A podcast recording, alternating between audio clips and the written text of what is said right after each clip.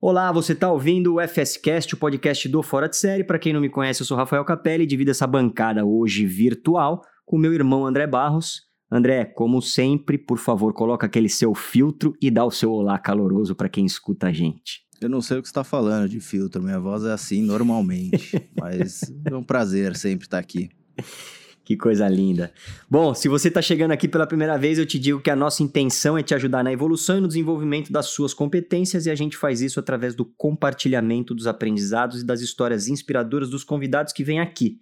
Se faz sentido para você, então compartilhe esse podcast nas suas redes sociais, porque de repente pode fazer sentido para outras pessoas também. E aí, todo mundo se ajuda. O FSCast te ajuda, você ajuda o FSCast a alcançar mais pessoas, e o FSCast ajuda outras pessoas, e geral do baile fica feliz. Beleza, galera?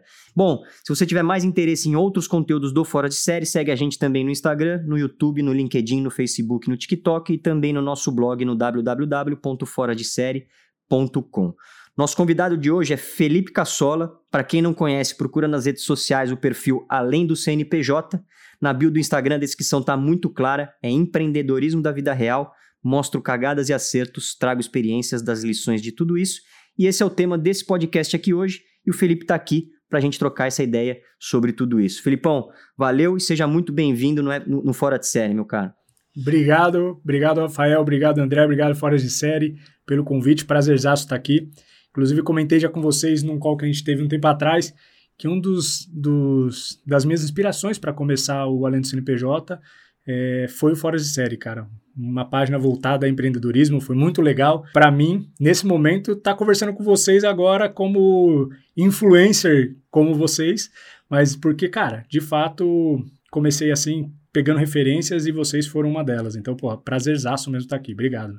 Massa. Cara, a gente sempre estuda, né, o, convidado, o, o, assunto que ele está inserido, o mercado que ele, que ele, que ele, que ele atua tal. Cara, e, e, aqui o empreendedorismo é muito na veia do próprio Fora de Série, né? E a gente vai, vai percorrer muito, mas, cara, de verdade, acho que a gente tem que percorrer essa história, esse tema aqui que a gente está trazendo. Né? Eu vou até parafrasear você ali do, do, da CLT ao CNPJ, né? Acho que muito do podcast de hoje vai passar por isso. Mas conta um pouquinho da tua história, cara, um pouquinho da tua trajetória aí para a gente contextualizar a turma que ainda não te conhece, que vai te conhecer.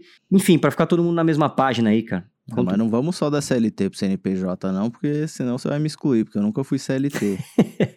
É, aí você tá, você quer me fuder. Mas você é um aí guerreiro, cara. Você é um guerreiro. É, guerreiro. é, falta de opção. Nunca ninguém me quis, eu tive que fazer, fazer minhas coisas. Aí. Para mim foi uma experiência muito legal é, a parte da CLT, o André nunca, nunca teve essa experiência, mas para mim foi legal porque me trouxe uma referência de empresa grande. Eu nunca tive essa referência de empresa grande se não fosse CLT, pela CLT. A nossa empresa tem crescido e tudo mais, mas essas multinacionais com inúmeras filiais, 300, 400 pessoas trabalhando no mesmo local, em, em, clima de escritório, foi a experiência que eu tive via CLT e muitas vezes eu vejo que no meu, na minha carreira de na minha trajetória empreendedora, eu trago referências da CLT. Porque eu sempre tive a visão empreendedora, sempre quis empreender, mas enquanto CLT eu estava lá aprendendo e pegando tudo de informação que eu tinha, então que eu, que eu, que eu podia. Então foi para mim uma referência sensacional que eu uso sempre, assim, cara. As brincadeiras à parte, Felipe, só desculpa te interromper, mas brincadeiras à parte, eu falo só da CLT, mas eu, eu já falei várias vezes e, e isso para mim é, é, é, fundamental que uma das grandes dificuldades como empreendedor que eu, que eu tenho e tive e vou ter é não ter passado por um, por um, por um emprego CLT, por não ter tido, não ter tido uh, um, um chefe formal para inspirar, para olhar. Então eu tinha que buscar referência fora. É foda pra caramba, cara. É, você ter essa referência, eu acredito eu que ajuda demais, né? Porque você acaba sendo esperto ou sendo uh, observador, evitando várias, vários erros que, como uh, no afã de fazer o teu negócio virar, você acaba cometendo por não ter referência exatamente. Então eu acho foda, cara, acho muito bom, inclusive. É, e esse negócio de chefe é legal porque eu tive chefes legais e chefes chatos. Por isso, é, por isso. Com os dois eu aprendi. Né? Com os chatos você aprende como não fazer e com os legais eu uhum. me inspirei em, em ser, é, em aplicar essa liderança que eu tive com eles com a uhum. minha com a minha equipe hoje. Então, pô, foi muito legal essa, essa fase da CLT. Mas, cara, começou lá atrás a minha trajetória, assim. Eu vim de família é, classe média, nunca tive uma referência empreendedora dentro de casa. Meu pai já chegou a ter uma empresa, tentou abrir uma empresa, mas é, acabou não dando certo e foi bem na minha infância, sempre foi CLT, minha mãe sempre foi CLT. Mas, cara, eu não sei porquê, mas eu sempre tive a vontade de ganhar dinheiro, desde pivetinho mesmo, sabe? Eu assistia filmes daqueles de luta que motivava e a criança queria, normalmente, depois da, do filme, entrar numa escola de, de luta. E eu falava, meu, preciso inventar alguma coisa para ganhar dinheiro. E juro por Deus, eu nunca tive essa influência da minha família. Meu pai não, não pedia isso, minha mãe não pedia isso, mas eu não sei porquê eu queria desenvolver coisas desde criança. Só que naquela época, imaturo, nem, nem entendia o que, que poderia ser aquilo. E aí, em algum momento, eu pedi para minha mãe, eu acho que com pouco, quase 10 anos de idade, pedi para minha mãe me, através de uma revista que eu vi, pedi para minha mãe me matricular num curso de biscuit, e aí ela me matriculou, que são aquelas massinhas que você modela e depois fica duro. E aí eu comecei a fazer imãs em vender na família. Todos esses passos, naquele momento, eram só brincadeiras, mas olhando para trás, cara, faz sentido no, numa criança querendo desenvolver seu próprio negócio de forma pequena e, e aquilo me agradava muito. Minhas tias comprando meus imãs, que eram feios pra caramba, diga-se de passagem, mas as tias adoravam. Você deu uma salvada no Capelli aqui, porque eu ia perguntar para ele, Capelli, o que, que é biscuit? Você deu uma salvada nele na explicação. Ah, mas eu tava estudado, André, tava estudado. Aquelas massinhas lá, puta, era uma brincadeira de criança que eu transformei em negócio. Vendi gelinho na rua, que é os chup-chup lá de, de suco que você congela. Cara, sempre tive essa vontade de fazer essas coisas. Eu colocava uma madeira no portão da minha casa, que era um portão de grade, e eu expunha todos os meus brinquedos, passava uma linha de, de barbante, colocava preço, e todo mundo que passava na rua eu abordava: Oi, quer comprar meus Power Rangers? E aí, cara, eu sempre tive essa vontade. Inclusive, o dia que eu consegui vender um para um menino, minha mãe ficou brava, porque eu vendi por muito menos que ela pagou. Mas, sabe, que se, se meu filho um dia fizesse isso, eu ia adorar. Eu falei, pô, legal, você vendeu mais Sim. barato, mas eu ia gostar da atitude dele. Minha mãe ficou bravíssima com isso, porque o Power Ranger tinha sido caro. E eu vendi, acho que por um real, uma coisa desse tipo. Mas foi um. eu adorei, sabe? Adorei a experiência de vender o Power Ranger. E aí eu sempre tive essa, essa, esse ímpeto, né? De, de fazer as coisas acontecerem na veia empreendedora, sem saber que era empreendedorismo. Simplesmente fazia por, sei lá, por instinto. E aí quando eu tive. Quando eu tava com uns 15, 16 anos, eu, eu recebi uma festa surpresa dos meus amigos. E essa festa surpresa, a gente começou a tocar músicas na festa. E eu falei, bom, bem que a gente podia fazer uma, fazer uma empresa de DJ, virar DJ. E o meu amigo topou, a gente fez um curso online na época, baixou um CDJ lá e começou a fazer festas. Comprei uma caixa de som no cartão da minha mãe, que ela topou lá parcelar, e aí eu falei para ela que ia pagar e pagamos. E aí com uma festa, com uma caixa de som a gente conseguiu pegar uma festa de uma prima, e aí a prima fez, a gente fez a festa, alugou a iluminação. Com o dinheiro nós fomos é, crescendo o negócio, né? Com o dinheiro das festas a gente foi reinvestindo em iluminação e equipamento de som e tudo mais. Chegou um momento que a gente tinha um equipamento bem completo. Uma festa trazia outra, então o próprio boca a boca ia trazendo. Cara, a gente ficou uns 3, 4 anos fazendo isso. Inclusive, a gente teve momentos de não ter final de semana, só fazendo festa. Que também eu não chamava isso de empreendedorismo com meus 15, 16 anos. Era, era DJ, eu não, eu não tinha essa... Eu nunca coloquei a bola no chão e falei, caramba, eu tô empreendendo. Eu tava sendo DJ brincando com meu amigo de ser DJ, que deu certo pra caramba. A gente, na época, fez bastante festa em Paranapiacaba, que é uma cidade de Santo André. A gente animava lá os velhinhos na hora de dançar no domingo de manhã. E eram todos, e era dois meninos tentando fazer a vida acontecer e tudo que surgia de oportunidade a gente a gente abraçava. E é muito legal porque eu vejo muito é, muito do que eu sou hoje eu devo a esse Felipe, sabe? Esse cara que que inventava todas essas modas aí e depois se ferrava para entregar. Eu vendia festa e não tinha carro para levar as coisas para festa. Táxi na época era muito caro, custava quase o valor que eu cobrava. Então, vixi, ficava pedindo favor, muita gambiarra que a gente fez também, de ficar pedindo carona, mas era o que a gente tinha para o momento. E foi muito legal todo esse processo. E, e aí depois resolvi estudar, né? Já, já estudava, mas resolvi a, a, o curso que eu faria. Fiz comércio exterior na faculdade, entrei em comércio exterior com meus 18, 19 anos, na, na, na CLT, na época como estagiário. Cresci muito rápido na carreira e, e, e, a minha pretensão era empreender. Em algum momento eu já defini que eu queria ser empreendedor, mas eu dizia que eu ia abrir um Burger King com 30 anos de idade.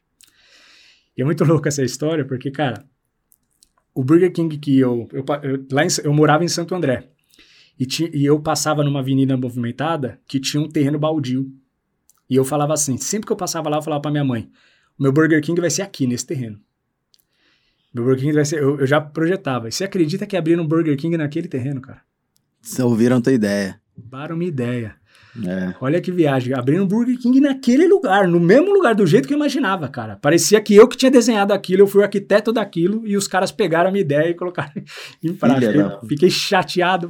Quando alugaram, eu fiquei chateado. Porque eu vi que tamparam lá e começaram Sim. a obra. Quando eu vi que ia ser um Burger King, eu não acreditava. Eu falava, é. mentira que isso é um Burger King. Mas enfim, era o que eu queria. E é isso, então, tipo, comecei a, a fase do, da CLT num momento que, que foi essencial para mim, porque me deu confiança, eu aprendi muita coisa e até todo esse processo aí. Inclusive, eu fiquei um, um pouco refém. Muita gente, quando começa a ganhar bem na CLT, fica refém de dar o passo do empreendedorismo. E eu comecei com 22, 23 anos, eu, tava, eu cheguei a ganhar 15 mil reais por mês, porque eu trabalhava comissionado, tinha fechado boas vendas, que eu era sangue no olho total, e isso poderia ter me deixado extremamente refém, mas ainda assim eu consegui dar esse passo. Inclusive, eu sou o pior dos eu sou um dos piores do, dos exemplos para dar o passo do empreendedorismo, porque normalmente as pessoas falam: não, mas eu ganho bem, eu tenho um custo de vida alto. E aí são essas desculpas que a pessoa não consegue dar Segundo o pior, o primeiro é o Capelli. eu demorei uns seis anos para trazer ele pro, pro lado da força aqui. E ele não queria. Pô, é, não, não, queria. queria pra caralho. É. Mas, mas vira, era, era exatamente esse discursinho aí de porra, não sei, ganhava bem, não sei o quê. Já trabalhava em agência, não, porra, mas é foda, custo de vida. Aí toda hora aparecia uma coisa, não, mas agora eu vou casar, não, mas agora, puta, agora eu me separei, puta, agora eu vou casar de novo, não, puta, agora o filho, agora não sei o quê. Sempre, sempre tinha uma desculpa. É. Se não tinha, ele achar uma. É, mas, mas é. você sabe que eu tenho muita história, muita história parecida com você, Filipão. Tipo assim, fazia as coisas ali para tentar virar dinheiro, para tentar sobreviver sozinho, ou pelo menos para para poder comprar a caneta que eu queria sem necessariamente pedir o dinheiro pro pai, sabe aquelas coisas? Então dava, dava o meu jeito ali na história também, cara. Também tem um caso parecido numa avenida ali perto do Morumbi ali também, que era um terreno que eu achava animal, porque eu sempre gostei de posto de gasolina. Criança tinha posto de gasolina, aqueles postinhos de brinquedo e tal. Falei, porra, quero ter posto de gasolina, quero ter posto de gasolina, posto de gasolina é minha vida, adoro isso, adoro o carro, tal, não sei o quê. E aí passava toda vez ali na Avenida Morumbi, cara, tinha um puta de um terreno ali na descida espetacular. Cara, não é possível, desse lado não tem posto, o posto que tem na esquerda, que é só na subida, bomba. Porra, mas olha o trânsito na descida, cara, de manhã essa porra vai bombar. Aí já imaginei o posto com a farmácia, com a Blockbuster, com a Sink a Sec, com, a, com o McDonald's, sabe, com tudo assim. Eu falei, cara, é aqui o negócio. Bom, resumo da história, velho. Passei outro dia lá, estão fazendo a porra do posto, cara. Agora, Mas não acredito, agora. cara. Agora. Falei, eu sei o lugar que é. Falei, eu não acredito, é. cara. Falei, não acredito. Falei, aqui é a cara do posto, cara. Do lado da casa do Silvio. É, isso mesmo, isso mesmo. Bom, e aí, tudo para encurtar a minha história aqui, pra deixar você falar que a ideia é ouvir você, cara. É, cara, também aí, puta, fui trabalhando, trabalhando, trabalhando, quentinho da CLT, legal, salário bom, não sei o quê, custo de vida. E, cara, na boa, quero empreender, mas, mas é foda sair, né? É foda trocar, fazer essa troca, né? É difícil de fato essa decisão, né? Por mais que o bichinho tava ali, cara. E o André era um dos. ficava ali na. No, no, pescoço. Vamos, cara, vamos, vamos que é legal. Mas, eu, mas eu não ia atrás. Eu só falava quando ele me chamava. Sim, sim. Não, que, aliás, tomou meu tempo pra caralho também. Vamos colocar isso aqui na, na, na mesa. Que eu ficava fazendo almoço, não sei o que, ele não cagava, não saia da moita e ficava tomando meu tempo. Mas não ia atrás também, mas quando ele me chamava, eu dava a minha opinião, né, Felipe? O cara tá, cara tá perguntando minha opinião, eu vou falar, né? É, é. Bom, enfim, aí eu tomei o empurrão da vida, porque a empresa que eu, que eu tava foi vendida, a segurança que eu achei que eu tinha era falsa pra caramba, e, e isso acontece, acho que isso é uma coisa que precisa ficar muito claro para todo mundo, né? Não é porque você tá na CLT que, que você tá seguro. Porque é isso, amanhã troca a diretoria, amanhã a empresa é vendida, como foi o meu caso, amanhã o cara não gosta de você, amanhã. Cara, fudeu, você tá na rua, você não tem segurança nenhuma, nenhuma, nenhuma, né? E aí, bom, enfim, a vida me deu aquele empurrão, falei, bom, se não for agora, não vai ser nunca mais, cara. Aí, tamo aí, tamo aí. Feliz, com frio na barriga todos os dias, mas é isso, cara, tamo aí. Cara, as histórias se juntam nessa, nesse podcast aqui, porque é isso, cara. Quando ainda você coloca a CLT como uma segurança, não só ela não é segura como o empreendedorismo, quanto você, além de tudo, está terceirizando a decisão do seu futuro. Porque, assim, tem um amigo que tem um baita perfil empreendedor, já teve uma agência, já vendeu a agência dele, e ele começou a trabalhar para uma agência grande e estava adorando vários negócios passando na porta dele, assim, para ele abrir, montar sociedade, construir uma empresa. E ele falou: Não, não, eu tranquilo agora. E estava super empolgado. E de repente, final do ano, chamaram ele e disseram: Ó, oh, a gente vai descontinuar esse setor, a gente vai focar aqui.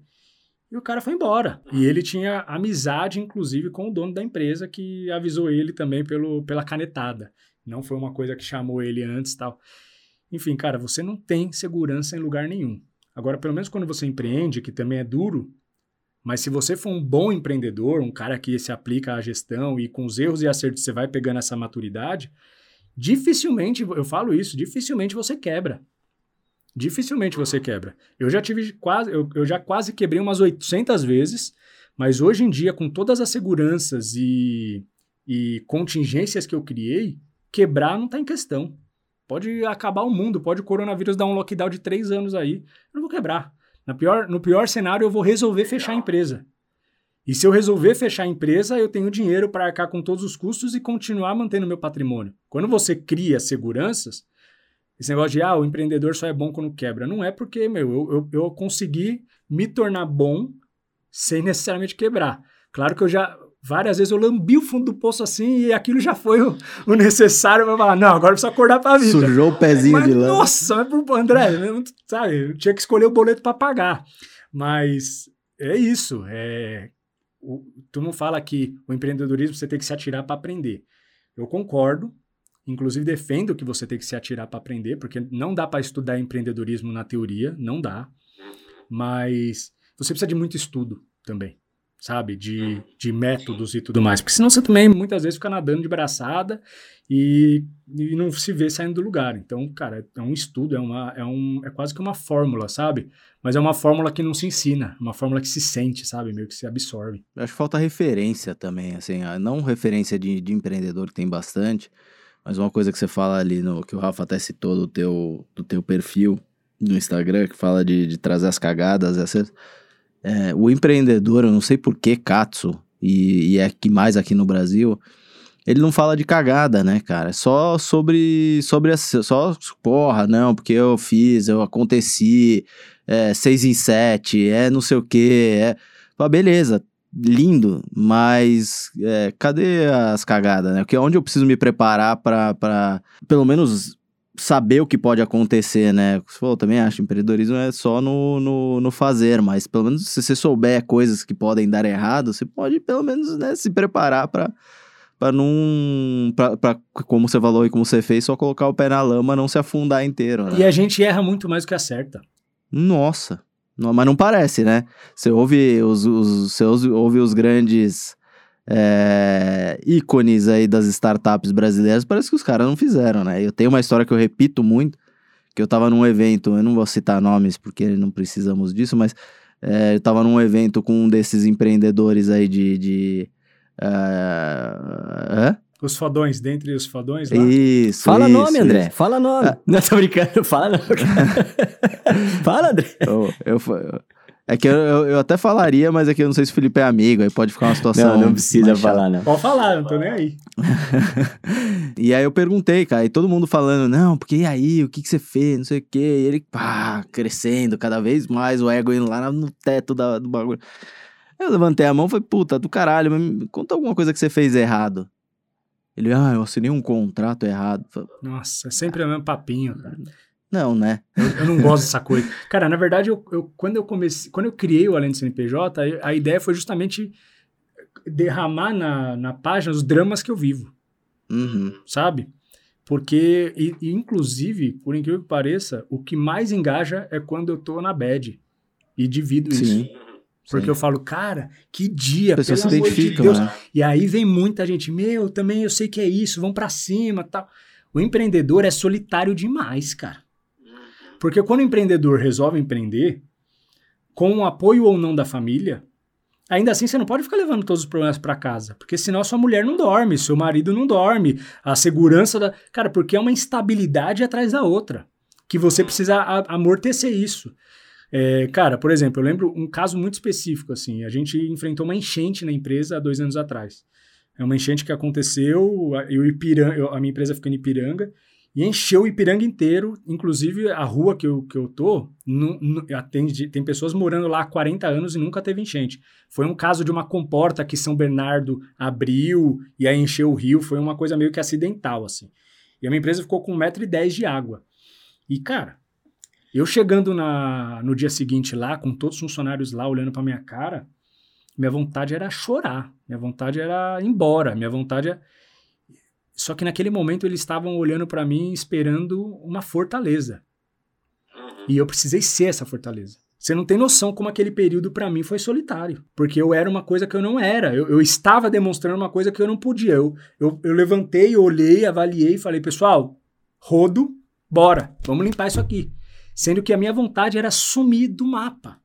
Só que se a fortaleza que esperam de você não, não, não, não você não entrega, a própria equipe pode sucumbir e desanimar e ficar preocupada e não render. Então, naquele momento, a liderança precisou acontecer, e sendo que eu estava extremamente fragilizado não sabia o quanto eu tinha, de preju tinha dado de prejuízo tudo aquilo, porque eu nem tinha avaliado. Cara, eu estava extremamente fragilizado. Então é muito solitário. Os problemas que você enfrenta, você está enfrentando muitas vezes sozinho até. É, é complicado, caralho, cara. É, é, e é isso que eu, que eu vejo. Quando eu, eu entendo isso e falo isso, eu recebo relatos de empreendedores no Valente CNPJ chorando, áudios chorando. Inclusive, se algum psicólogo está me ouvindo aqui, nicha urgente colocando o empreendedorismo como foco, porque, cara, você vai ter uma chuva de clientes. Porque o empreendedor, muitas vezes, ele precisa de um, de um lugar para conversar, para desabafar, para derramar esses dramas aí, cara. Mas a maioria é teimoso também, né? O, o, psicólogo vai ter um trabalho para conquistar esse cliente aí, porque é teimoso, né? O psicólogo vai ter que ser, no mínimo, empreendedorzaço também, pra conseguir não, não, assu não assume, não assume, não, que tem um problema, não, não tenho, tá tudo bem, não sei o quê. Eu, eu falo por mim, pelo menos, né? Eu sou assim. Eu tenho uma, eu tenho uma história dessa também, quando eu tava na primeira empresa, né? Com, com o meu irmão. É, a gente tinha, uma, tinha um escritório ali na, na Alameda Santos. E, cara, os entrou de madrugada, entrou uma galera, ele fez arrastão, cara, levou tudo, tudo, tudo que a gente tinha, computado, cara, tudo, não era muito, mas o, o pouco que a gente tinha, os caras levaram. Puta que pariu. É a mesma sensação. Quando você foi contando a vontade de chorar, eu falei, pô, me vi mais escrito ali, cara. A vontade de sentar e chorar, velho. Só isso. Jogar tudo pro alto, falar, dane-se, eu não vou fazer mais isso, pelo amor de Deus. Porque o cara te passa uma rasteira e muitas vezes te volta pro, pro patamar inicial. Tudo aquilo que você construiu, ele te joga lá no começo de novo. E é essa resiliência que o empreendedor de sucesso tem que ter. Porque ele vai ser jogado para o início da, da, da, trilha muitas vezes, cara. Até por erro dele, que é o que dá mais raiva ainda. Porque quando, quando acontece uma enchente e alguém te rouba, você consegue projetar a culpa no outro ainda. Né? Se colocar como vítima. E ser vítima é um pouquinho confortável até. Mas quando foi um erro seu, que você comprou uma máquina que não era a hora, ou coisa do tipo, cara, você se martiriza de tudo quanto é jeito.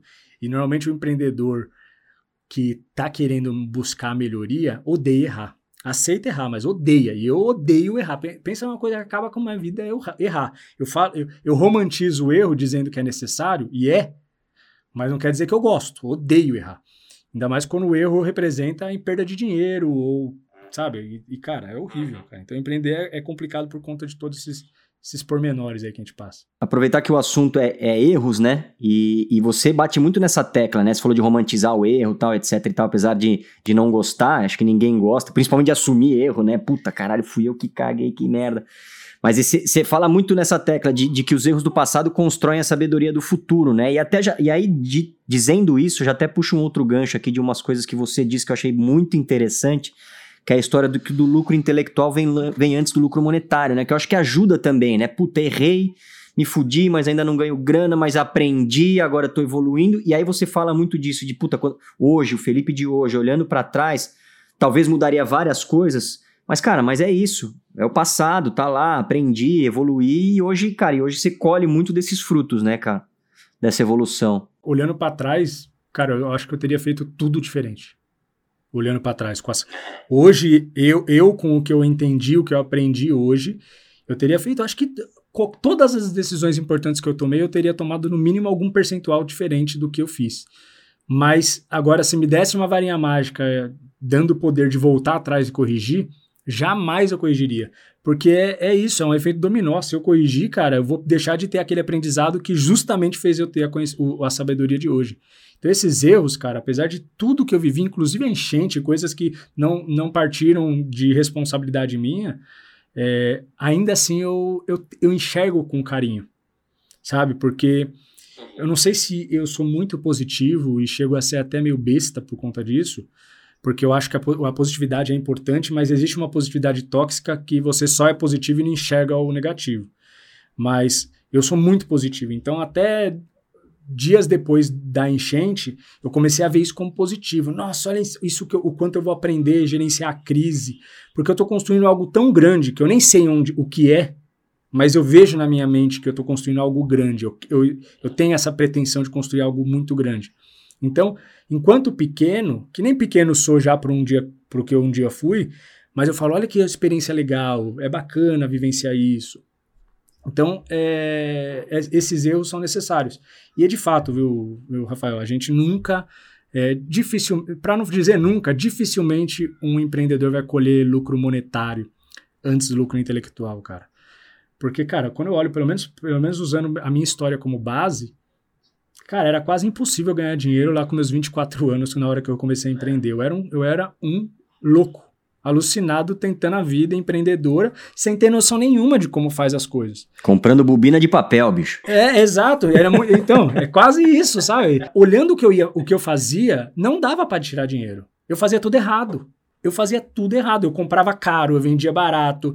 Eu não, não, cara, eu não tinha controle financeiro, eu não sabia mais. Não precificava. Não precificava. Como que eu vou ganhar dinheiro com isso? Não tem é, como. É. Agora, graças a todos esses erros, eu fui me desenvolvendo e hoje sei.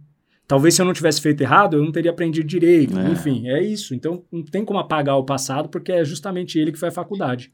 E, é, e, é, e ao mesmo tempo é difícil, né? Porque se alguém me perguntar, ah, de bate pronto, fala, conta um erro teu de como empreendedor. Acho que a primeira coisa que eu vou falar assim, é, quanto tempo você tem? Você tá, tá com tempo. mas, mas, é, mas é, é, é, é, agora, agora, agora especificamente eu tenho, tenho um que eu me lembro de, de, da semana retrasada que eu tomei uma decisão errada e isso prejudicou a gente. É, a gente tá gravando nessa semana no, no, dia 24 de, de março, então foi na semana 15 dias, 15 uma dias, decisão né? errada que, que, a, que impactou financeiramente a empresa e foi uma decisão minha. Então, esse eu consigo lembrar, assim, é, enfim, é, é, um, é um recente. Mas se não fosse isso, eu não ia conseguir lembrar mas não é por não ter, é porque eu faço cagada todo dia, cara. Mas todo dia eu faço uma merda. Porque. E eu tava falando isso com a minha esposa, é engraçado que eu tava falando com ela. Eu falei, cara, a gente toma muita decisão. É muita decisão todo dia. É, é todo instante, uhum. é muita decisão. Então, se eu for avaliar o erro, fudeu. Assim, eu tenho que avaliar, tem que absorver o erro, tenho que aprender, mas se eu for avaliar o erro, fudeu. O que eu preciso avaliar é o, é o, é o saldo de gol. É o quanto de decisão que eu tô tomando e quanto que eu tô errando. Se eu tô errando mais do que, do que acertando, das decisões que eu tomando, aí, porra, aí você precisa parar e reavaliar se, caralho, você tá, tá no caminho certo, você tá no lugar certo, você tá feliz, alguma coisa tá acontecendo. Mas, porra, com o tanto de decisão que a gente toma e, e, e, o, e o volume de erros que a gente eh, tem, cara, é meio que normal até, né, Felipe? Porra, tem como, cara. Você não vai acertar todas. Ninguém gosta de, de, de, errar, ninguém gosta de fazer merda, mas não tem como se acertar sempre, cara. E, e, não só isso, cara. Pelo que eu vejo na internet aí, eu acho que isso nem só no mundo do empreendedorismo, acho que no mundo geral. Tipo, porra, eu como um hambúrguer e engordo um quilo. Fico bravo com isso, porque eu olho no Instagram e todo mundo magrinho, sabe? Só que todo mundo, cara, é, faz Photoshop na foto. É tipo um negócio, é um negócio meio, meio ruim. A rede social ela traz isso, né? Ela mostra muito o sucesso das pessoas. E voltando para o empreendedorismo é a mesma coisa. O cara só falando dos louros, tudo que ele colheu de bom, porque ele é foda, porque ele é o cara que pensa em tudo, é o cara que entende sobre tudo. Só que, cara, quando você vai para a realidade, eu vejo muito empreendedor aí, muitas vezes, colocando esses caras num patamar elevadíssimo, num pilar, vendo eles até como um ídolo, e nem imagina que aquele cara às vezes não passa até. E, cara, a gente que tá envolvido nesse meio, a gente sabe que muito cara que tá muito bombado aí não passa de um trapaceiro, porque o cara não tem nem resultado para dizer aquilo tudo. Não citando nomes também, né, André? A gente não pode eu tenho falar. Certeza de... que, você tá, que, que a gente tá falando da mesma pessoa agora. Mas eu acho que essa, essa, é, essa posição é muito tóxica, cara, porque nego acha que é, que é mil maravilhas, acha que não tem. É, eu, é, a gente já viu essa pessoa falar, cara. É, eu só considero quem é empreendedor quem fez algum empreendedor de verdade, quem fez algum, como é que ele falou, um trade internacional, fez um um earnout internacional, sabe, uma palhaçada dessa. Fala, cara, você tá falando isso pro cara que é o que tá começando a franquia de cachorro quente dele, cara. Exato, o cara vai cara. desanimar, quem leva, quem leva, o Brasil nas costas é o microempreendedor, pô. Entendeu? É. Inclusive, eu comecei no Além do CNPJ achando que eu ia falar para empreendedores do meu patamar, um pouquinho menos. E vejo que muita gente. Eu tenho empreendedores muito maiores que eu que me seguem, muito maiores uhum. do que a minha empresa, empreendedores do meu tamanho, mas assim, muito empreendedor é o cara que está querendo empreender, a pessoa, a mulher que está querendo empreender e não consegue dar o passo, é. mas muito empreendedor pequenininho, vendedor de trufa, vendedor de brownie, carrinho de cachorro quente. Inclusive, eu tenho um exemplo de uma menina que me segue que abriu um carrinho de cachorro quente numa faculdade e ela pediu várias dicas de como precificar e aí mandou lá a planilha, eu ajudei ela. E, cara, deu quase seis meses. Em seis meses, ela tava com outros dois carrinhos nas outras portarias. Foda. Então, meu, menina, e aí você vai ver o quanto ela tava tirando por mês, cara. Sem brincadeira, de cachorro quente ela tava fazendo seis conto por mês. E, pô, pensa isso pra um microempreendedor. Ah, Uma menina que porra. ganhava mil reais o resto da. Tipo, e ela ia estar tá ganhando mil reais o resto da vida. É, e ganhando é. seis conto de cachorro quente. Cara, você acha que isso para mim é um puta de uma lição? Essa menina mudou a vida Sim. dela. Ela subiu o patamar dela de vida em quatro vezes, empreendendo, dando uma puta condição legal para a família. Isso é empreendedor. Agora, Isso. tem gente querendo desmerecer esse empreendedor? Pelo amor de não Deus. Dá, não dá, não dá. Eu fico, eu, fico, eu fico triste, cara. Antes eu ficava puta, hoje em dia eu fico triste. Cada vez mais que. É porque faz um desserviço, vai, né? É, cada vez mais que a gente vai conhecendo e vai vendo essas histórias. E, eu não tinha, é, não tinha tanto acesso a essas histórias antes do Fora de Série, né? que eu tava em outro ramo, tava em outro, enfim, mas é, a partir do momento que a gente vai tendo cada vez mais acesso a essas histórias, cara, eu vou ficando triste, cara, eu vou ficando triste porque você, você, você às vezes perde uma pessoa que tava afim e tava com vontade, tava com uma ideia boa, tava com... E ele vê lá e fala assim, ah, não, puta, mas ali, puta, ali eu não vou chegar, é, ali eu não vou chegar. o cara já chegar, larga, né? esquece. né? O cara já larga antes. É. É. Tem, o Filipão, tem um episódio legal na, nas tuas histórias que você falou que você é, você falou de positividade aqui, né? Cuidado com a positividade tóxica e tudo mais, mas, mas você falou da energia de, um, de, um, de, um, de uma, uma época da sua vida em que você jogou essa energia para o mercado que tem a ver com a história do investidor de empresas, né, cara? E é muito disso, né? E no final do dia, essa energia que você jogou, ela acaba voltando. E aí você tem várias outras oportunidades que, que cara, que, que, que, acontecem a partir dali também, né? Isso, é, isso é muito legal. E a gente brinca muito aqui internamente, a gente fala, cara, vamos vamos soltando as notícias. Não, não, é, não é fake news aqui, não estamos falando de fake news, né? Mas, é, mas vamos soltando aqui para o mercado um pouquinho. O mercado precisa conhecer um pouquinho mais da nossa história, um pouquinho mais do, da, da, história das pessoas que tocam essa história, né? De, pô, porque, porque é isso, uma hora vai conectar com alguém. E aí você fez muito disso na época de que você soltou essa energia que você falou para o mercado de investidor de empresas, né, cara? E até hoje você colhe, de novo, os frutos dessa, dessa energia que você jogou, né? Conta esse, conta esse episódio aí, cara, que é legal pra cacete essa passagem? Cara, acredito em Deus, tenho toda a minha crença muito bem estipulada, mas uma coisa que de fato não tem como negar é esse negócio de energia, cara. Independente se eu estou falando de uma coisa holística ou não. Pode ser uma coisa que é de fato uma energia que vai e volta, ou pode ser simplesmente uma, uma, uma coisa que você estando energizado e positivo, e empático, isso acaba voltando, é, atraindo pessoas. Mas independente da, da tese que isso permeia, eu acho que a energia existe teve um momento que, quando eu comecei a empreender no ramo do vidro, eu ficava muito paranoico com a síndrome do Shark Tank, até puxando outro, outra coisa, né? Que essa síndrome eu inventei porque eu assistia Shark Tank e não me via lá. Sabe? Eu não me sentia representado. E aquilo era empreender para mim. Porque eu via empresas sendo recusadas porque não tinham escala. Eu olhava para dentro não tinha escala. Empresa sendo recusada porque não tinham tecnologia. Eu olho para dentro, não tem tecnologia. Eu trabalho com vidro, produto milenar. É um produto físico, sabe? Eu tenho que fazer é, personalizado para cada determinado vão. Aí eu falava, cara, esse negócio é um negócio horrível que eu tenho. Pelo amor de Deus, eu vou ter que pensar, pensar uma coisa escalável de tecnologia que para conseguir um investidor fazer rodada A, B, C, D, F, anjo e depois vender, fazer meu exit e virar e virar milionário. E aí eu comecei a, nessa paranoia da síndrome do Shark Tank, desmerecer o meu negócio e buscar empresas para investir. E aí eu não tinha dinheiro, eu não tinha dinheiro, Rafael, porque o que eu tinha era uma casa com várias salas disponíveis e zero dinheiro. E aí eu falei, eu vou começar a investir em empresas. E comecei a soltar isso para todo mundo que eu via.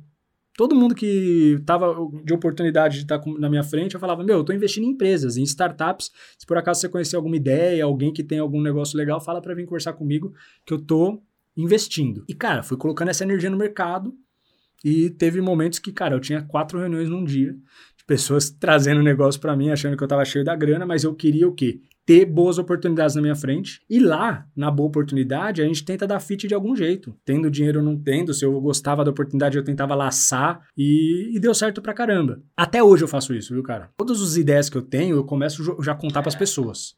Não tem esse negócio, eu não acredito muito nesse negócio de, ah, eu pelo menos não acredito, ah, não conta seus projetos. Puta, os meus projetos são criados enquanto eu conto. Sabe, Rafael, olha o que eu tô pensando em fazer aqui, tal, tal, tal, e eu vou melhorando o projeto enquanto eu conto. Aí quando eu for contar pro André, eu já pego a versão que eu contei pro Rafael e melhoro. Aí eu vou melhorando, melhorando, e de repente tá criada a empresa. Aí vai testando as hipóteses, né, cara? Eu, te, eu, tenho, eu tenho um amigo que faz isso com história. Ele vai aumentando a história dele à medida que ele conta. e aí, quando vai ver, já nem existe mais a história, né?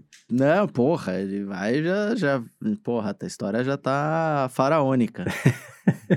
eu, eu criei um evento assim, cara, acredita? O evento, eu fiz um evento de, de vidro, que foi um dos grandes eventos aí para arquitetos. O que, que aconteceu? Eu, eu tava numa reunião com um fornecedor grande, que tinha dinheiro, e aí ele começou a falar a dificuldade que ele tinha de conversar com os arquitetos e tudo mais. Eu falei, cara, deixa eu te contar um uhum. projeto que eu tenho. Foi uma coisa que eu já tinha pensado em algum momento, sabe? Aquelas, aquelas coisas que você pensa e deixa na uhum. gaveta. Uhum. Eu falei, cara, eu tô com um projeto de fazer um evento, ainda não estruturei, mas se você falar que faz sentido para você, a gente pode desenhar isso junto. E é um evento que eu vou trazer arquitetos e vou mostrar o mundo do vidro para eles, porque é uma coisa que falta. O cara, nossa, eu tô dentro. Aí isso me motivou a começar a contar isso para outras pessoas, e quando fui ver o evento aconteceu. Claro, com muita estruturação. Mas eu vou jogando oportunidades no mercado e conforme as oportunidades vão dando fit, eu vou trazendo. Então isso eu faço muito, até hoje. É. Bastante disso, né? Até isso, é energia. Eu sempre coloco energia de prosperidade no.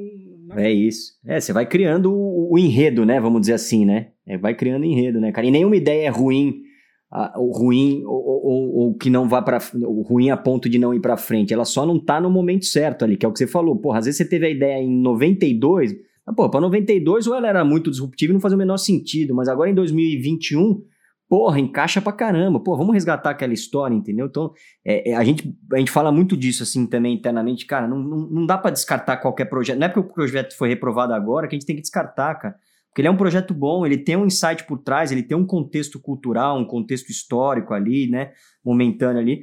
Mas, porra, talvez ele não seja o momento dele. Daqui a pouco pode ser que seja o momento dele. Então, não joguem fora. O recado é não joguem fora suas ideias, né? Todas as ideias que eu tenho de negócio, eu tenho um bloco de notas no meu celular que chama Estacionamento de Ideias. Eu desenho, eu escrevo, eu conto, ó, eu tenho vontade de abrir um café que vai fazer isso, isso, isso, vai ter esse tipo de experiência, tal, tal, tal, vai ser focado no público ABC. Cara, eu conto a ideia de negócio lá e vou deixando estacionado. Pra você ter ideia, uma coisa que eu, que eu escutei esses dias, o Murilo Gun, humorista, que agora é bem focado nesse mundo de criatividade, ele criou uma empresa que era o iFood do passado, só que as pizzarias recebiam o pedido via BIP. E acabou não indo para frente porque a tecnologia não tinha, não estava avançada a ponto de amparar o crescimento. Mas, cara, se ele tivesse simplesmente abandonado, nunca ne nem teriam criado um iFood e, e, e, se tornado o que é. Então, cara, ideias é isso. Às vezes só está no time errado. E esse negócio de contar a ideia, é, eu, também não, não, eu também não acredito muito nessa, nessa história de, de, de contar, de ser ruim contar, até porque, pensando na parte prática de se alguém pegar e executar, a maioria dos projetos eles não saem não é por, por falta de, de boa ideia, por falta de execução, né? Então, assim, pro cara, pro cara pegar a tua ideia, é, absorver ex, é, e, e executar e dar certo, porra, Aí tem que dar, deixar, dar mérito pro cara mesmo, porque aí o cara é foda não porque roubou tua ideia, mas, mas porque ele conseguiu executar, que é o mais difícil. E, e via de regra, cara, e a gente faz muita consultoria, e, e eu falo isso nas consultorias, porra, quanto que a gente dá, quanto que a gente dá já no começo de, de insight, porque depois não vai fechar a execução. Cara, dá tudo, velho. Dá tudo. Se o cara conseguir executar, é que ele é muito foda, ele nem precisava da gente no começo na consultoria. Se, e é, que é a via de regra é que né, a pessoa não consegue executar, cara. Não consegue executar. A dificuldade agora do cara é trazer essas informações para frente dele e, e, executar. Cara, é, é, isso. As pessoas elas têm uma dificuldade tremenda de. Quando eu vejo um cara muito bom, por exemplo, um dos motivos de a gente ter crescido nos últimos, nos últimos momentos, nos últimos tempos, foi uma profissionalização financeira que nós fizemos na empresa. E foi através de um cara que, numa reunião, ele começou a vomitar tanta coisa que eu não fazia, que eu poderia ter só. E eu fui anotando que eu poderia ter estudado aquilo para aplicar, mas eu quis trazer ele. Eu falei, vem cá, você que vai aplicar isso. Resolve entendeu? aqui, campeão. É, porque eu, informação ele estava me dando. Ele estava me dando os termos que eu precisava aplicar e a informação com certeza estava no YouTube. Agora, um cara com know-how, com experiência, com os gatilhos, o, o, os, os atalhos para aplicar aquilo, porra, Totalmente diferente, cara. Totalmente diferente. Eu ia demorar três vezes mais tempo para fazer malemar do jeito que ele fez. Então é isso. As informações estão na, tá na, na web hoje em dia, né, cara? Você fala do, do, do, sangue no olho, né? Você é sangue no olho pra caramba, faca nos dentes e tudo mais, e a tua história, porra, ela é, ela é, ela é repleta de, de causos, né? De oportunidades, de momento ali, de... Então tem a história do biscuit lá no comecinho, né? Quando você era molequinho ainda, o Power Ranger e tudo mais, depois passar pelas bobinas, né? De papel lá, porque você teve uma oportunidade quando você saiu, que você estava capitalizado e tudo mais. A partir dali teve a história do vidro. Não sei se exatamente eu estou contando no time frame certo, mas enfim. Mas teve a história do, do, da, da, da, lousa de, da empresa de lousa de vidro e tudo mais. Cara, e aí você jogou a energia para o mercado, falando que era investidor de empresas. Teve várias histórias por trás dessa história. Uma delas é muito curiosa, que é a história da, da, da, da World Series of Poker também, que é o maior evento de poker do mundo também, que é uma história um tanto quanto interessante. E aí você falava que dentro da casa ali na, no Ipiranga, Vila Mariana, você tinha vários CNPJs coexistindo. Beleza, isso é do caralho, e às vezes a gente no momento, vou chamar no momento inicial de uma empresa, a gente às vezes vai abrindo, vai abrindo, vai abrindo, vai abrindo, vai abrindo para ver onde a gente consegue também, né, colher um pouquinho desses frutos ali também, beber um pouquinho dessa água limpa da história ali também. Mas você volta depois num determinado momento da tua trajetória, da tua jornada, e você fala do poder do foco que foi esse que deu a diferença e o teu salto de fato é, profissional, financeiro, enfim, maturidade monetária, né? Então, e, e, e, conta esse poder do foco aí, cara, porque isso é legal da gente ouvir também, da turma que tá ouvindo a gente, saber disso, porque às vezes é isso, né? A gente sai no. Vamos fazendo tudo. Você fala, caralho, não, tudo não, não tá certo. Beleza, você pode até ter um momento de você aprender com fazer tudo, e o tudo vai te ajudando também a direcionar onde você vai aportar o teu, o teu esforço ali, né, cara? E você fala muito desse poder do foco e foi quando foi meio que um, um game changer para você ali, né, profissionalmente falando, né, cara? O que acontece é que naquele momento que eu achava que a minha empresa não era uma empresa próspera, era uma empresa que estava dando dinheiro, estava crescendo, mas eu não achava que aquilo seria próspero. Eu estava empreendendo não para retirar, garantir um prolabore. Eu estava empreendendo para mudar de vida, para ter vários negócios e tudo mais.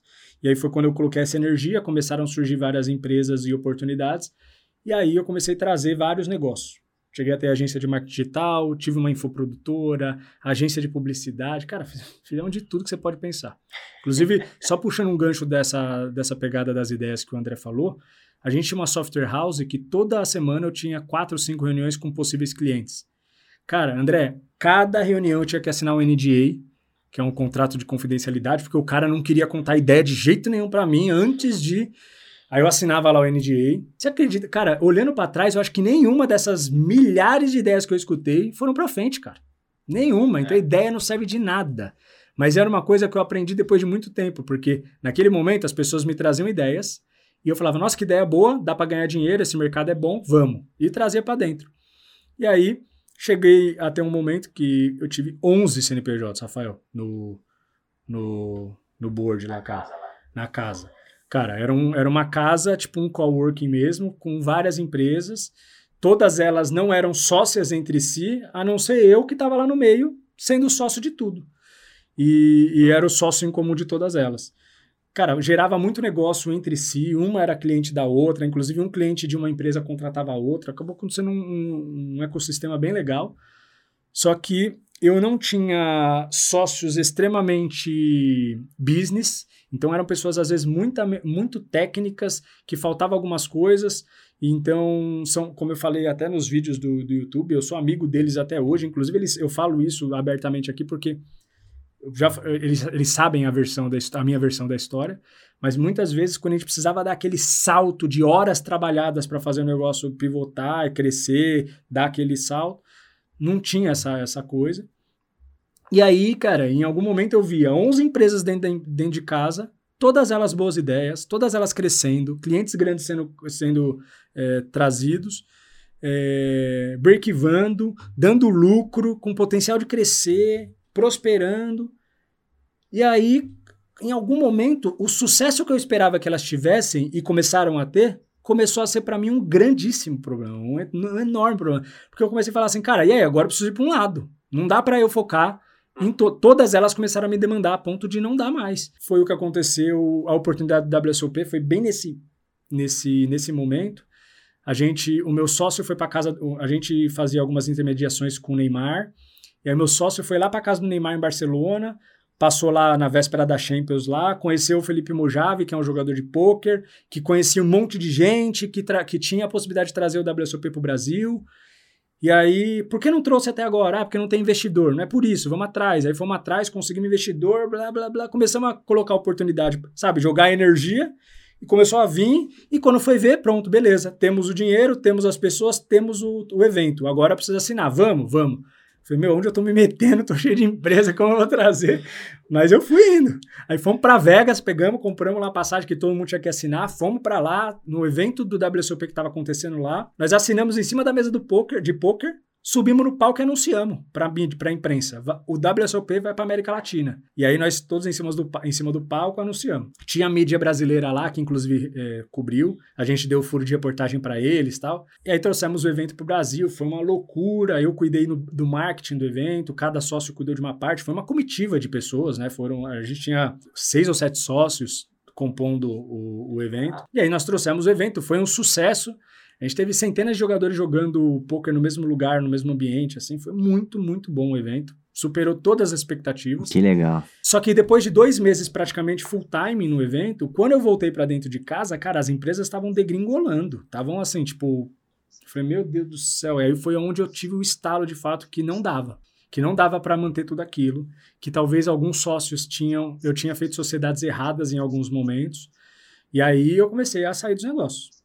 E até. E aí é onde a gente começa a chegar na parte de gestão. Eu comecei a, a, projetar a empresa, não naquele momento a sociedade estava perfeita uhum. para aquele momento. Só que eu estava olhando as empresas daqui cinco anos. Eu estava olhando aquela empresa se tornar uma empresa muito grande. E foi onde eu comecei a questionar algumas coisas que eu tinha feito. É, inclusive as minhas más decisões de ter aberto tudo ao mesmo tempo, feito tudo ao mesmo tempo. Eu falei, cara, uma hora eu mesmo não vou conseguir estar tá eu, eu meti o pé pelas mãos. Tenho muita empresa, não vou conseguir dar conta de tudo. E aí, comecei a sair de algumas empresas. As empresas, inclusive, começaram a ser prósperas, continuaram a ser prósperas, umas quebraram, outras não, depois da minha saída. Uhum. E aí, comecei a ficar em algumas, em algumas, em algumas, até que em algum momento eu falei, cara, vou voltar pro vidro. Parou, porque era a única empresa, basicamente, que estava é, sólida, ainda assim per tinha perdido a minha, a minha gestão e por isso deixou de crescer muito por conta do, do meu do meu da minha falta de foco nela. Falei, eu vou voltar para ela, ela estava endividada, porque para eu bancar essa estrutura também eu acabei contraindo dívidas, porque como eu disse lá no passado eu não tinha dinheiro. E aí eu fui trazendo essas empresas, bancando estrutura e no final eu fui me, fui me endividando. Falei, cara, ferrou. Inclusive naquele momento, se desse para eu sair de tudo e fechar as empresas, eu teria feito. Eu só não fiz com a do vidro porque eu não tinha como fechar porque eu estava endividado. Tava com quase um milhão no mercado. Assim, tudo controlado, mas com parcelas até, o, até morrer, assim, tipo, até perder de vista. Então não dava nem para fechar. Se eu quisesse só fechar e falar, pronto, agora eu quero, vou, vou estudar o que eu vou fazer, vou fazer um, um ano sabático. Nem dava para fazer isso, porque não tinha, eu estava endividado. Mas quando eu voltei para o vidro Saí da casa lá da, Ipiranga, da Vila Mariana, fui, fui para uma área fabril, porque eu trabalho com vidro, comecei a focar e trabalhar enxuto, reduzindo o custo, aplicando gestão, foi onde eu profissionalizei o financeiro, comecei a fazer um fluxo de caixa perfeito, DRE, análise e tal. Cara, minha vida começou a prosperar financeiramente de um jeito que eu nem imaginava. E aí foi onde eu comecei, começaram a cair fichas de que negócios tradicionais são bons pra caramba. Quem disse, sabe? As pessoas ficam achando que só startup dá dinheiro. Pelo amor de Deus, a maioria ainda quebra. Sabe? Eu tenho amigos que têm marmoraria, eu tenho amigos que trabalham com construção civil, engenheiro, dentista, médico, empresas de vidro. Cara, esses caras estão ganhando dinheiro. Eu tenho um amigo meu no mercado que trabalha com marmoraria, o cara deixa líquido, líquido, líquido, 150, 200 mil reais por mês. É muito dinheiro. Entendeu? Cara, uma marmoraria deixar 200 mil líquido, que talvez aqueles empreendedores, né, André, acham pouco, porque não fizeram um IPO lá nos Estados Unidos, mas é, mas, porra, eu acho que é bastante Entendeu, dinheiro. Entendeu? Pro. Eu, é, é, dá pra brincar, né? É. É o, é o glamour, mas é esse glamour que os negócios tradicionais não têm, entendeu? E aí eu comecei a Uhum, mostrar isso uhum. na, na rede social e comecei a ver pessoas que também estão felizes ganhando dinheiro com seus negócios tradicionais. É. Eu tenho um amigo meu e do, do Rafael que, ele- que ele tem uma indústria química, cara. Ele faz matéria-prima para quase todas as grandes empresas ali de, de, de cosmético, shampoo, cacete. E, cara, assim. Bem. Bem, bem pra caralho. E crescendo durante a, a, a pandemia, porque faltando, tá faltando insumo para todo mundo. Então, puta, ele já tem a operação fora do Brasil, tem a França, Estados Unidos, e, porra. E, cara, um negócio é indústria, cara. Mega tradicional, indústria, É. indústria, O indústria. que é mais louco, o negócio tradicional ele não tem concorrência, apesar de ter. Por exemplo, uma das empresas que eu abri, a- aí eu comecei a expandir um pouco o mercado dentro do vidro, né? Expandir a área de atuação dentro desse foco.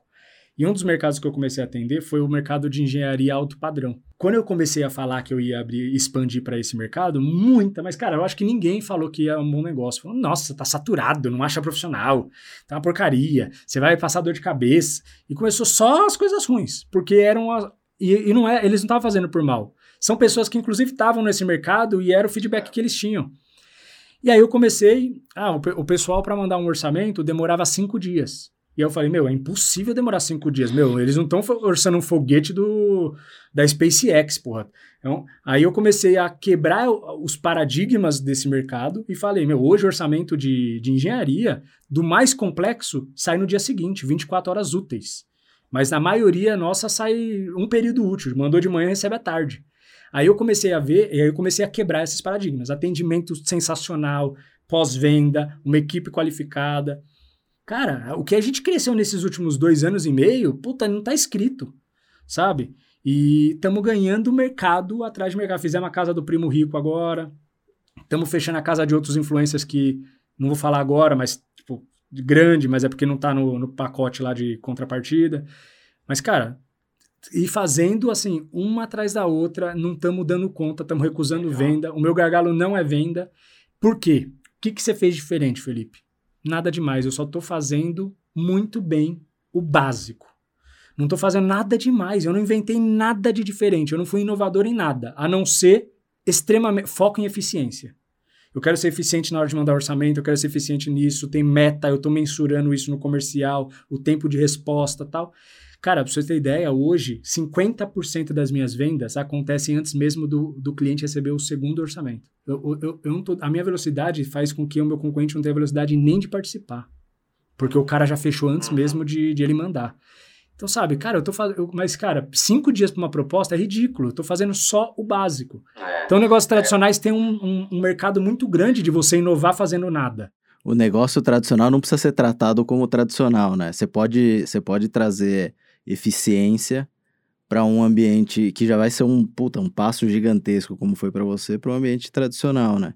Que eu acho que é isso que, que é, é, é isso que acaba dando destaque para algumas empresas, algumas pessoas, né, cara? Que é trazer, é, é beleza, entender o ambiente que você está inserido, entender o que dá para você trazer de, chamar de inovação, pra, de inovação dentro desse ambiente tradicional, né? Fala, puta, eu vou, vou atender. é, O cara que compra esse tipo de produto, ele tá acostumado a ser maltratado. Não, não, não maltratado, mas não, bem, não tão bem tratado. Mas, pô, vou dar uma experiência Apple pro cara que tá comprando vidro. Porra, vai ser do caralho. Isso, cara, André, é quase maltratado. Eu sei disso porque a cadeia inteira é problemática. Eu, para comprar a matéria-prima, eu preciso pedir favor. E eu sei que meu concorrente também é assim. Então, obra, construção civil, cara, todo mundo já remete a problema. Então, quando eu não faço nada demais, eu só entreguei no prazo. Eu sou elogiado de um jeito como se eu tivesse feito a melhor coisa do mundo. Eu só entreguei no prazo.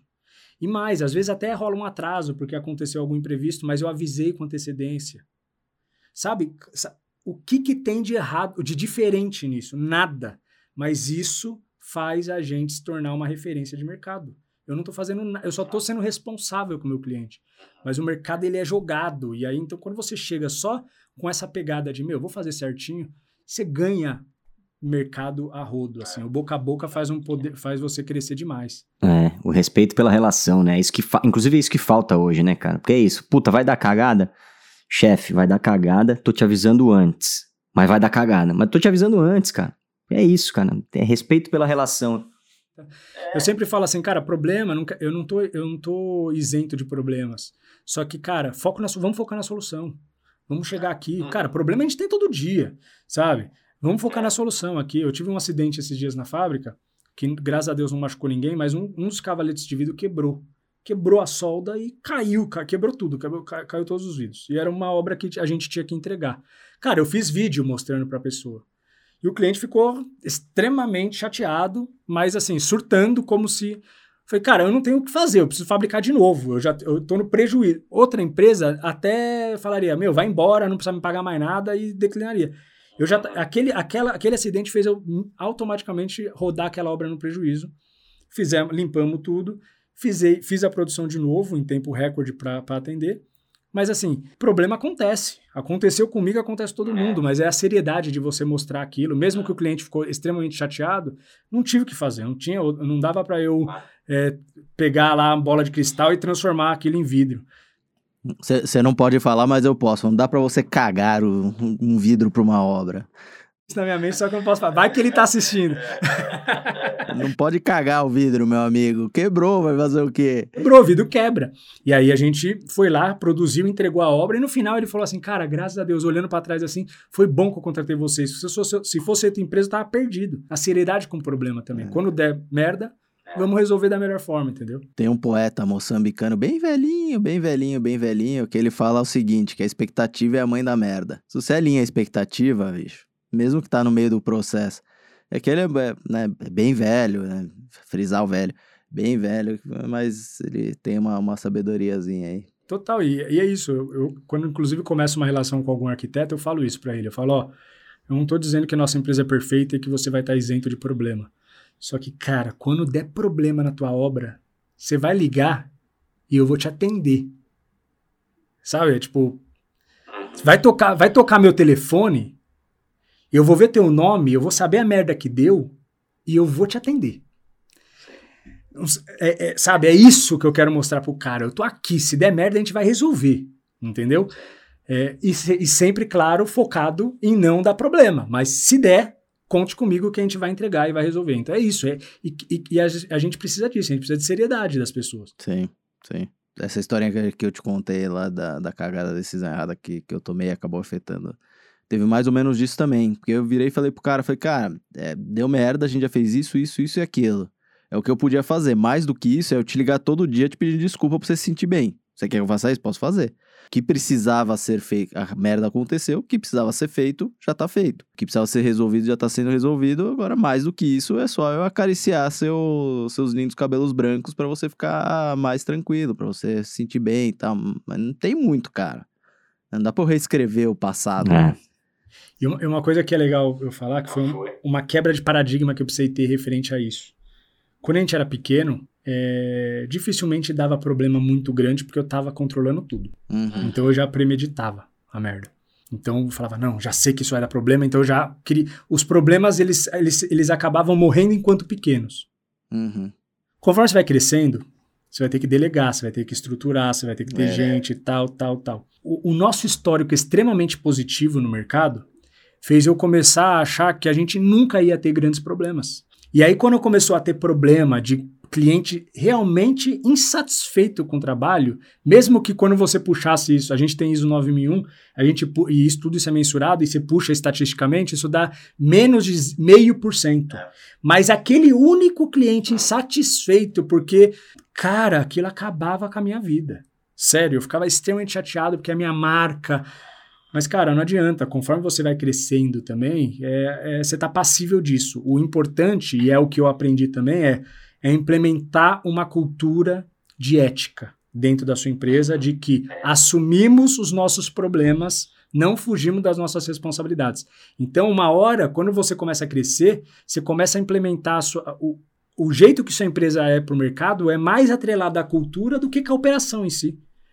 É o jeito que você promove que as pessoas se portem como empresa perante é. o cliente, cara. Mas foi uma coisa que, nossa, no começo, enquanto enquanto empresário, assim, foi bem delicado eu conseguir soltar isso, sabe? Muitas vezes eu fiquei preso na operação por conta disso. E aí é o grande erro de muita gente, sabe? De não conseguir escalar porque tá querendo cuidar de tudo. Ah, é.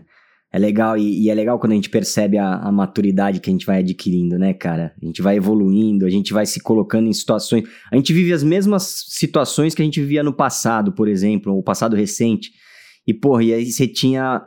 Eu, particularmente, reagia muitas vezes de um jeito meio até, até agressivo, às vezes, assim, porque eu ficava incomodado com a perda, com como assim tá errado, que não sei o que. Cara, e hoje não, hoje eu escuto muito mais, hoje eu assimilo muito mais, hoje eu, eu, eu, eu, evoluo e tento trazer de fato, né, pensando em ser propositivo na maioria dos casos ali também. Às vezes a gente não tá tão bem, mas não consegue, mas na maioria dos casos eu tento ser propositivo na história. Justamente isso, tentando trazer a solução, aceitando que tá errado de fato. E é isso, cara. Ética, ética acima de tudo. Não, não me venha com veja bem, né? Não, veja bem, então, a culpa do cara, não, mas não Cara, não, não se exime da porra da culpa, porque o cara tá ali do outro lado, fudido, te pagou, te pagou ainda, tá fudido que você não entregou, né, cara? Então, ética acima de tudo. E é legal que com isso, quando você é extremamente ético, faz com que muitas vezes eu consiga escolher cliente.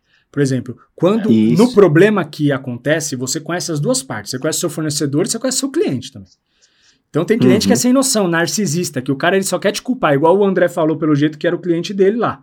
O cara, ele queria o quê? Ele queria só desculpas. Ele queria que o André mandasse é. buquê de flores pro cara. É. aí você já começa a entrar numa relação abusiva até. O cara é narcisista. Então, quando tem um problema, eu faço tudo o que precisa fazer para resolver o problema.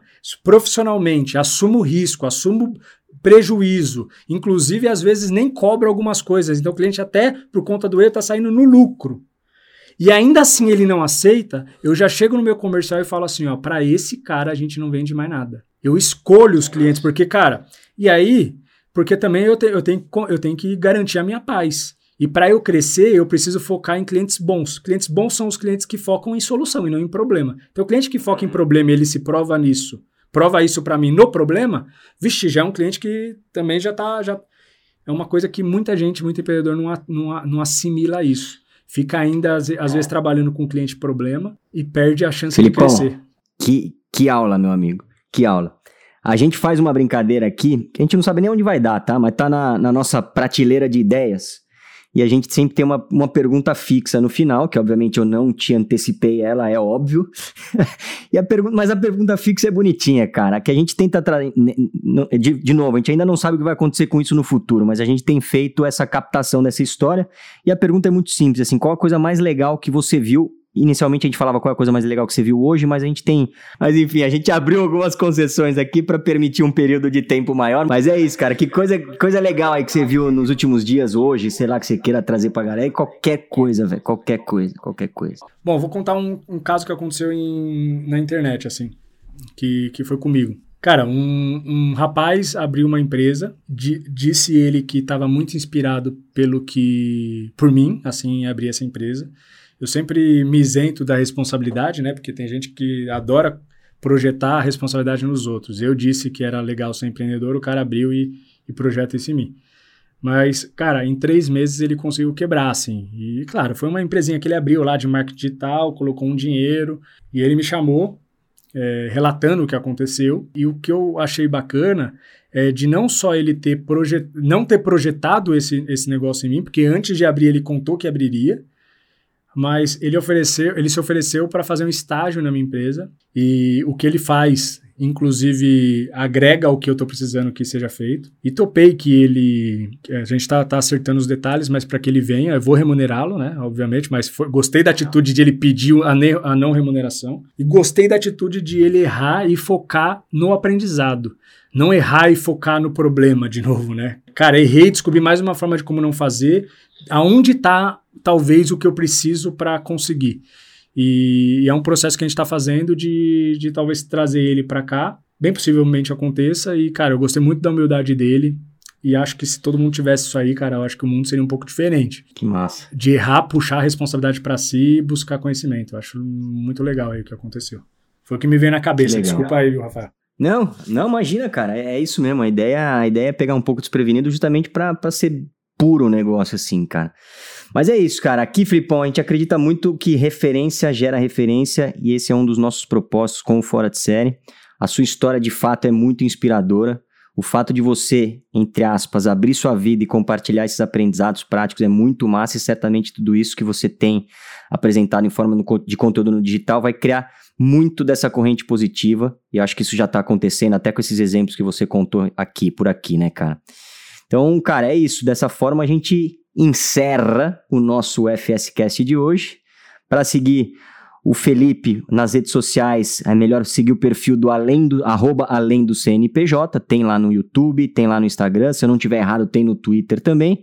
E sigam também o Fora de Série em todas as plataformas sociais no arroba Fora de Série. Para seguir o André no zé, arroba zero André Barros. Para me seguir é no Rafa Capelli.